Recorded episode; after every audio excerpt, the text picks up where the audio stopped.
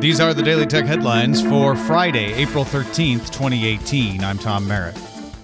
AMD announced its second generation Ryzen chips will launch April 19th, with pre orders open now. There are two 8 core, 16 thread Ryzen 7 models the $329 Ryzen 7 2700X and the $299 2700. And there are two 6 core, 12 thread Ryzen 5 chips the $229 Ryzen 5 2600X and the $100 2600. All four processors come with an AMD Wraith cooling unit free in the box.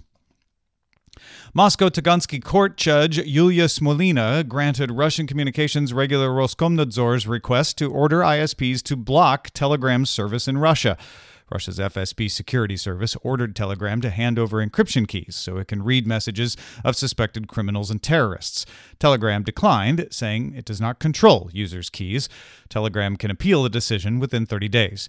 Telegram founder Pavel Durov posted to VK.com that the company will be able to bypass blocks and continue to provide service.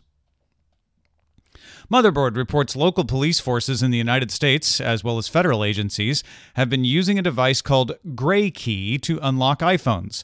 The device cost $15,000 for a connected version and $30,000 for an offline model.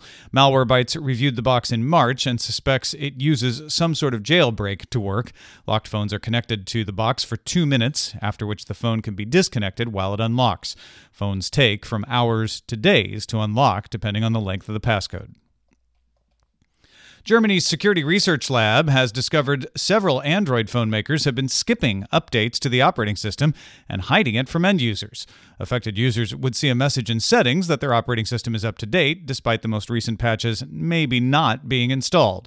Some manufacturers change the date on the file of their most recent patch on devices to fool the OS into believing it is up to date.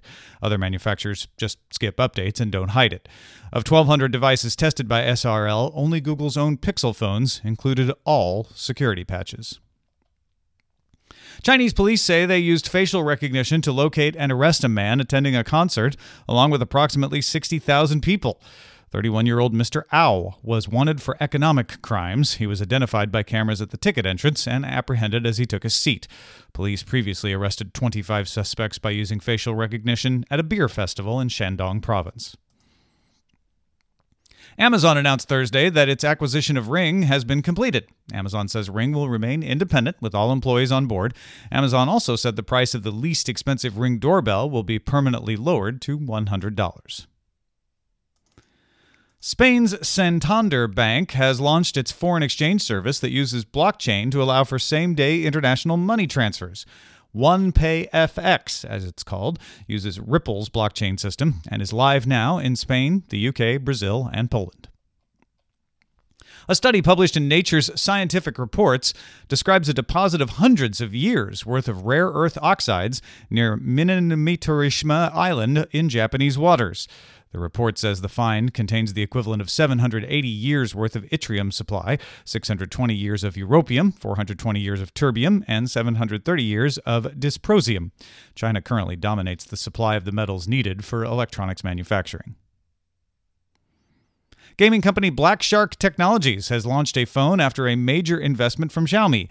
The Black Shark phone has a Snapdragon 845, up to 8 gigabytes of RAM, 1080p 21.9 display, and a 4000 mAh battery with an attachable analog stick controller. Its liquid cooling system can supposedly reduce temperature by 8 degrees Celsius. Pre-orders are open in China for 3,499 yuan, that's equivalent to about $480 US, with 6 gigabytes of RAM and 64 gigabytes of storage. Finally, Facebook's VP of Global Marketing Solutions, Carolyn Everson, told the Wall Street Journal she has not seen wild changes in behavior, her words, regarding privacy settings or Facebook account deletion. And the company is not anticipating any revenue changes or drops in ad sales.